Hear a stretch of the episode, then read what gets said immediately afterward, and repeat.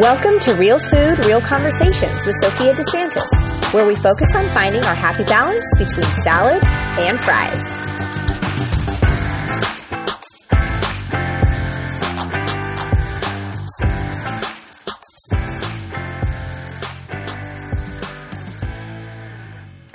Hi, everybody. Welcome back to the Real Food, Real Conversations podcast with me, Sophia DeSantis, and we are on episode 72. Um, and I'm super excited to chat today. We are talking with my friend Leisha Nicely, and we are talking about hypothyroidism. She is an expert in it. And if this is something that you either have, think you have, this is an episode that you're going to want to hear. Um, just really excited. Leisha, do you want to welcome, first of all, and do you want to introduce yourself a little bit more? Yeah, absolutely. Hi, thank you for having me. I'm so excited to talk about thyroid health today. Um, it's something very personal to me as I also have a thyroid condition myself. Uh, I was diagnosed back in 2017 with both Hashimoto's and hypothyroidism, and that kind of launched my journey into learning more about natural ways to support my body um, outside of only taking medication, which is usually the only option offered. So I'm really passionate about, you know, helping other people who are in the same position and going through just really being unsure how to support their body and you know um, do things the natural way um, even if they do need medication. Um, so yeah that's kind of why i do what i do. Awesome. Well yeah and i'm like i'm with you. I just I totally have learned just with all the issues that I've had in my life through fertility, hormonal issues, that kind of stuff. Sometimes it's that you know that marriage of the more natural approach and a touch of you know medicine that really mm-hmm. does help. And I think people tend to be so one or the other divided, like with so many things in our country, and no one seems to be like in the middle. You know, like it's okay to not be one or the other? Like, why do we have to all be an all or nothing, like on one side? Oh, yeah, absolutely. That's why, you know, I am also, in addition to being a registered dietitian, I'm an integrative and functional practitioner. And the whole concept of being integrative is integrated, integrating both sides. So, absolutely, like medication is necessary in certain circumstances, but there's a lot of natural things that, you know, should be included in the conversation as well. And most of my clients, if not all, do take a, an approach of doing both, um, you know, approaches. I love it. That's awesome. Well, let's tell people that are listening, you know, some people may not, um, some people might be diagnosed and some people may not know what it even is. And perhaps they're having issues that this might, you know, trigger them to say, hey, maybe I need to go get checked. Um, what is hypothyroidism?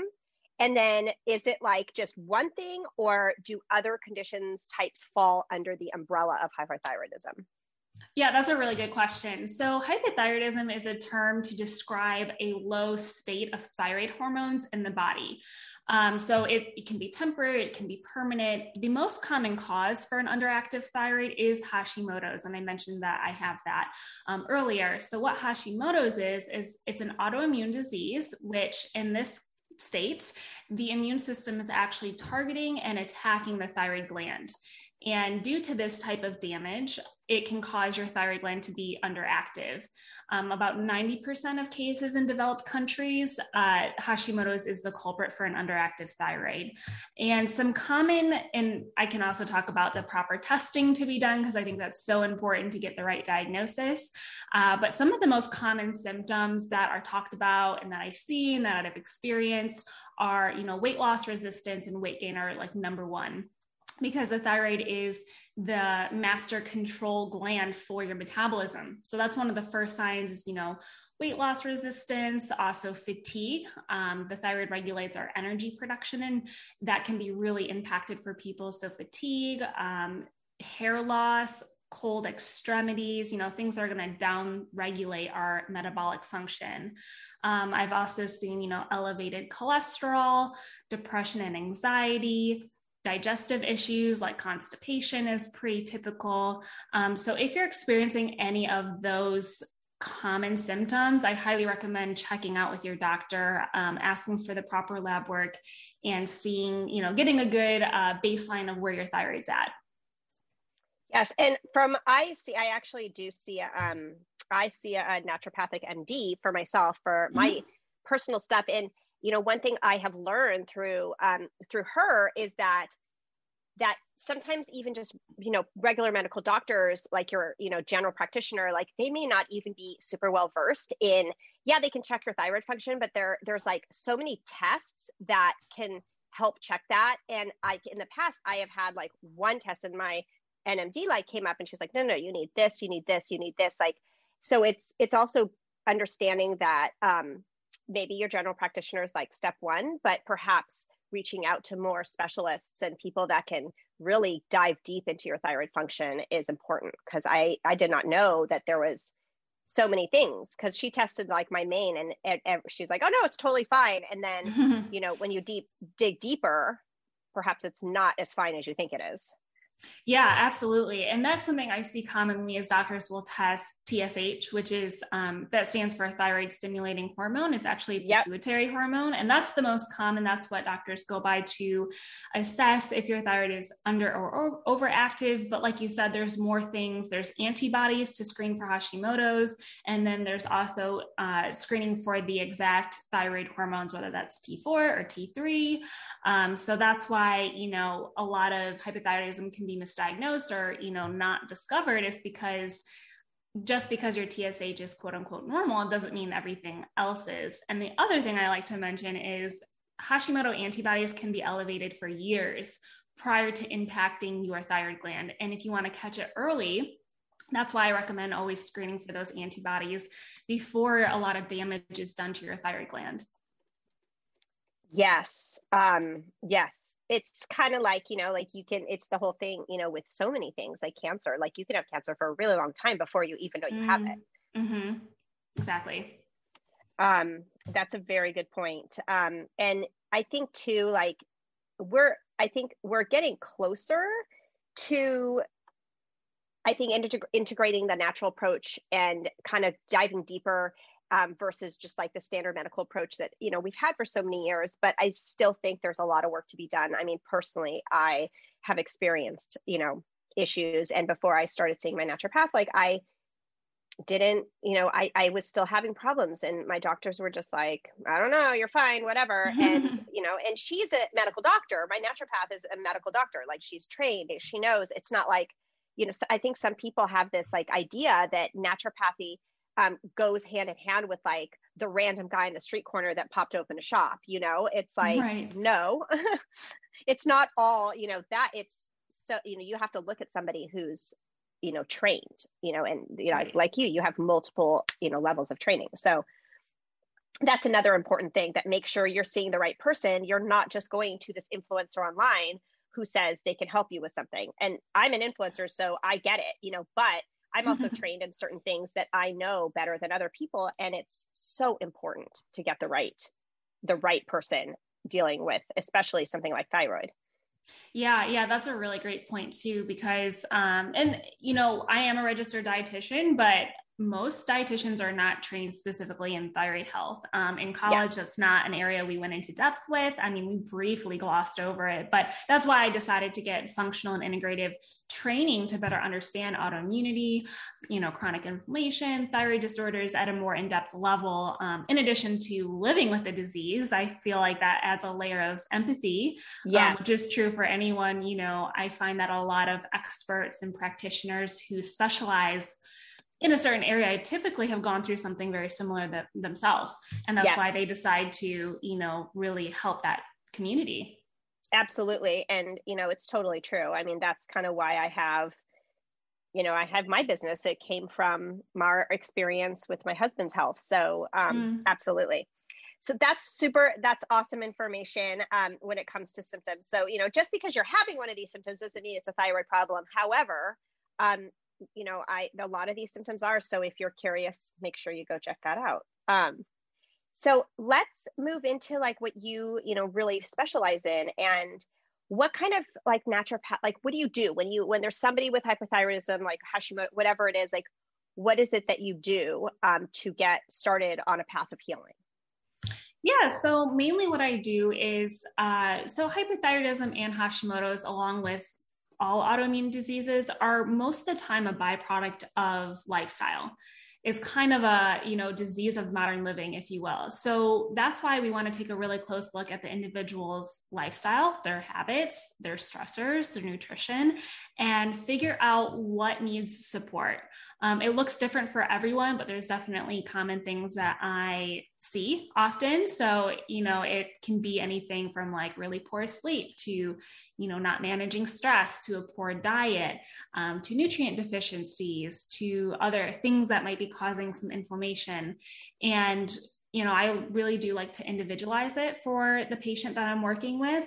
Um, I also have group programs and online programs that are more general, but still a lot of information to help people better understand the condition they're living with, how to support their body, and a lot of answers that I find people just aren't getting from their their general practitioner or even endocrinologists don't seem to go in depth, unfortunately. So people get really frustrated when they see a specialist, which is an endocrinologist, and they're not really helped.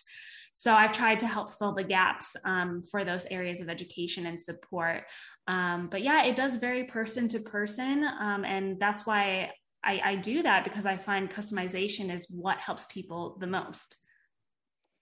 Absolutely. And especially with all those things you mentioned. I mean, yeah, absolutely. Like some people may be getting great sleep, but they do not manage their stress very well, or they have a great diet, but are never sleeping. And mm-hmm. I, and I'm just, I too have really seen how much that can affect you, especially stress. And the last couple years, have been really stressful for most people. Yes, definitely. So stressful. And that's like a, one of the biggest culprits, I would say, for autoimmunity is stress, whether it's emotional, mental, physical. It can really worsen the condition because it can, you know, cause the immune system to further be imbalanced and cause this chronic inflammation that can just kind of wreak havoc. Um, so, really, I do love to help my patients and my clients build self awareness because you should be an expert in your own body. And I want to teach people how to do that so they can be a better advocate for themselves, so they can better know how to make the right changes and build a sustainable health plan for the rest of their lives. You know, you don't want to um, be sick forever. You want to learn how to take care of your body properly.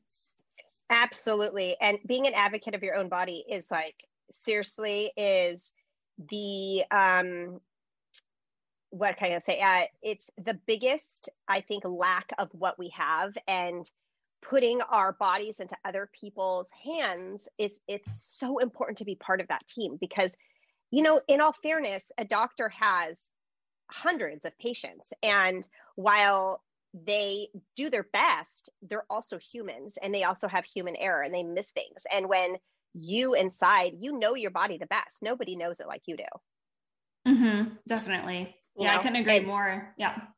and it's it's not anybody's fault when you know something's misdiagnosed. It's more like you know either their lack of education or just they missed something. And i mean if you think something's wrong keep going to somebody until you find the the, the cause because most of the time there is something wrong Yes. And I always tell people look, you can fire your doctor, you can get a second opinion. This is about your health, and that's okay. Some people are kind of timid or afraid to do that, but like I've done yeah. it to yeah. get the right answers and the, you know, find a doctor who is willing to work with me. And um, yeah, sometimes you just, you have to push forward, like you said. Yes. Awesome. Um, so, what are some foods that are good for hypothyroidism? What are some things like when it comes to diet, like things that we can be doing? Well, um, some broad things that I think can apply to almost everyone, um, and I'm sure most people know this, but I like to reiterate it, is whole foods. Um, even if you think you eat healthy, I like people to take a close look at their diet and see, you know, how many whole food single ingredient foods are they are they eating compared to maybe some more processed foods? And how are those foods impacting them? So whole foods especially you know your colorful plant foods are excellent. They offer antioxidants polyphenols fiber all very important for health and gut health uh, high quality protein. Um, whether you're vegetarian vegan or you know an omnivore you know if you can I, I do believe animal products are um, very healing if they're good quality. Um, but if you want to be vegetarian, vegan, you know, same thing applies, you know, getting good quality protein, getting enough. And then healthy fats are also, you know, don't be afraid of fat. Fats are very important for hormone health um, to absorb certain vitamins, and that should be incorporated into a diet as well. Um, but like I mentioned earlier, everyone's a little bit different. Some people need more carbohydrates and, and more protein, where some people might need a higher fat diet. Um, and that kind of goes down to genetics and lifestyle.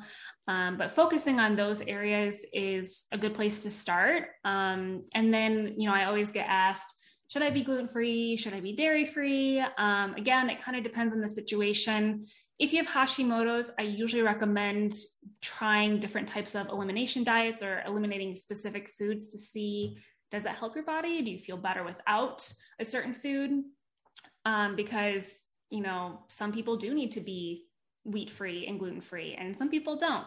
Um, but with autoimmunity, it's it's worth investigating because uh, you really do want to focus on your gut health. You want to focus on anything you can do to help reduce inflammation.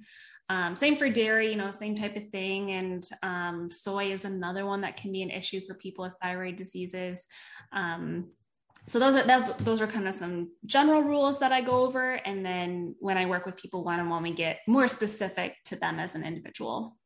Yes, and that's such a good point. I mean, generally, yes, dairy, soy, and gluten can all cause inflammation, and some, you know, some people, but for some people it doesn't. And I I found, you know, in my later life, I mean, I've just a year ago or so uh, found that I need to be um, 100% gluten free. I can't do gluten anymore. And perhaps I've never really been able to handle it a lot. But as um, now, it's like, now if I have it, I feel my from my sinuses down my throat into my esophagus, like all the way down my stomach. I feel the inflammation like that, and it feels like I have acid reflux. Like it's yeah, it's very apparent that um, gluten is not my friend.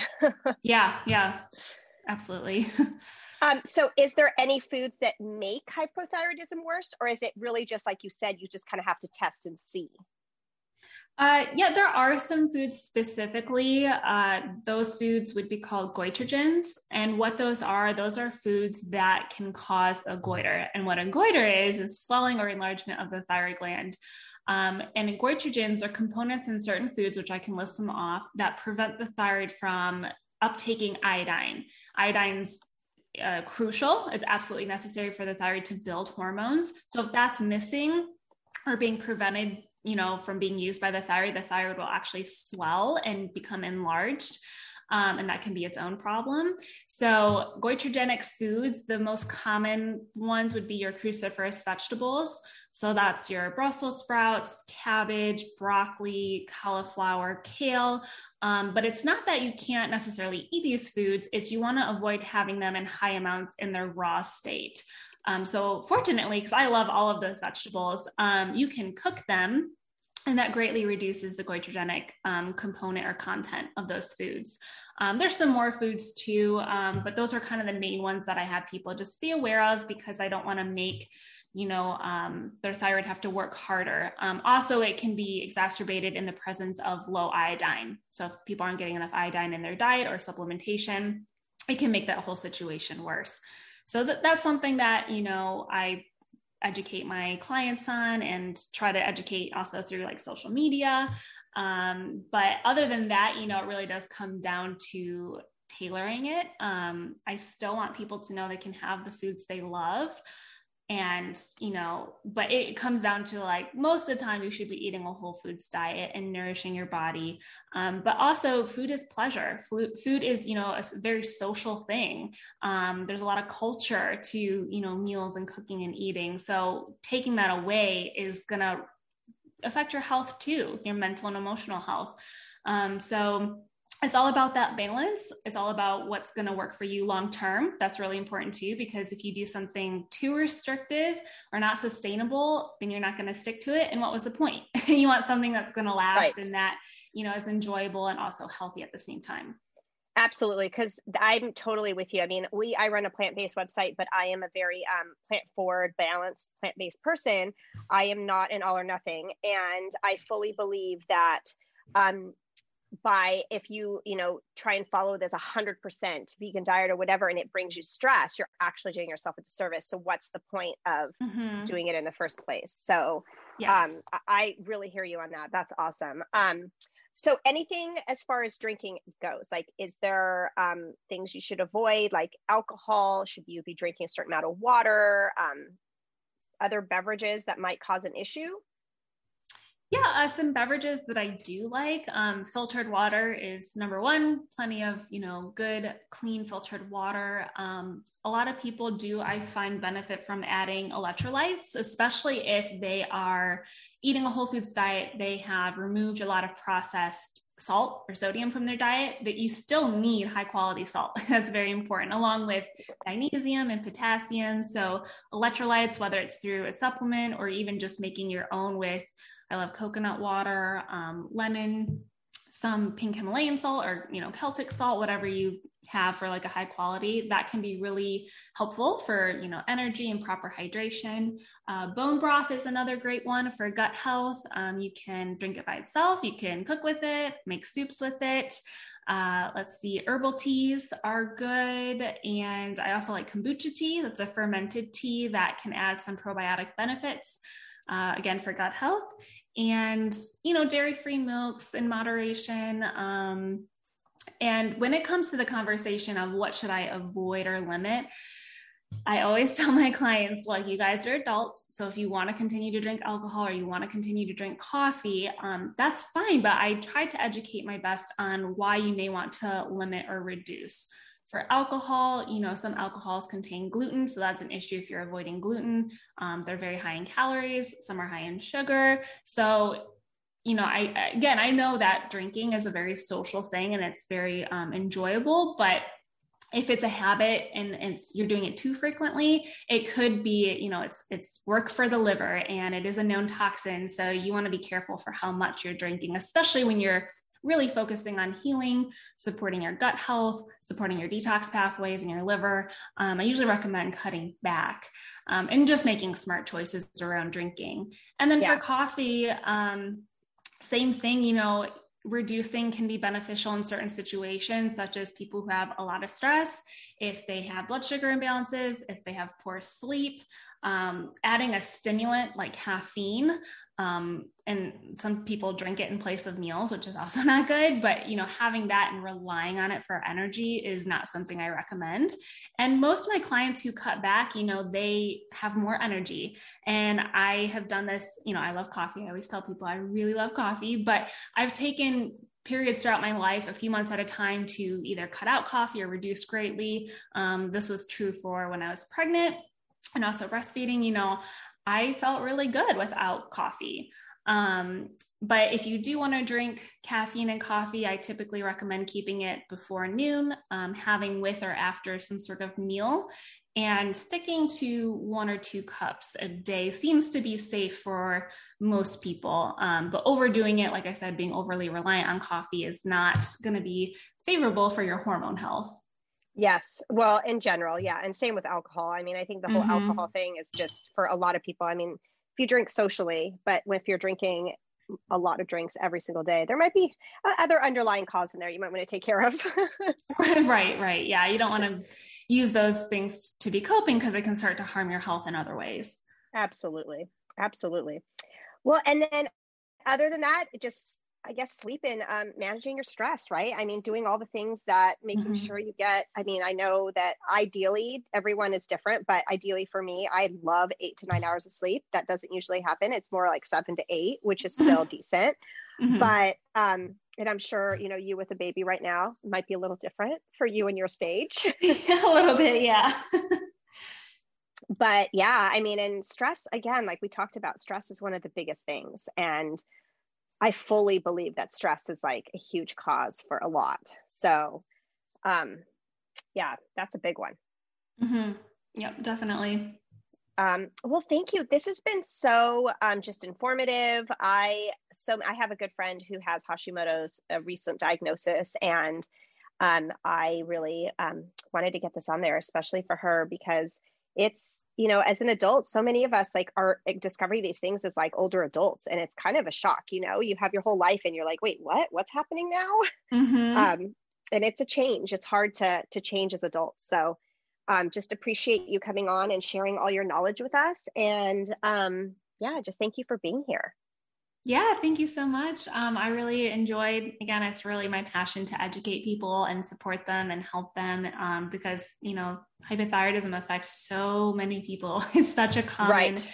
uh, disorder and condition. And I just want people to, like I said, to, to thrive and learn how to take care of themselves. And, and that's why I do what I do.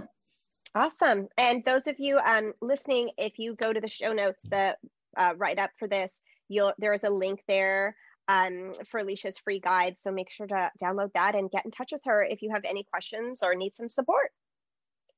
But yeah, thank you. you. yeah, thank you so much. And thanks to all my readers for, uh, or listeners, not readers, listeners. I'm on a podcast right now. Um, thanks to all my listeners for being here. If you love my podcast, I would so appreciate a rate and review. It really helps get my podcast out there and get amazing guests like Alicia to give you guys information, um, real information that is not, you know, your rabbit hole Google search online. So mm-hmm. I really pride myself in getting the real stuff on here. Um, but thank you and just appreciate everyone here.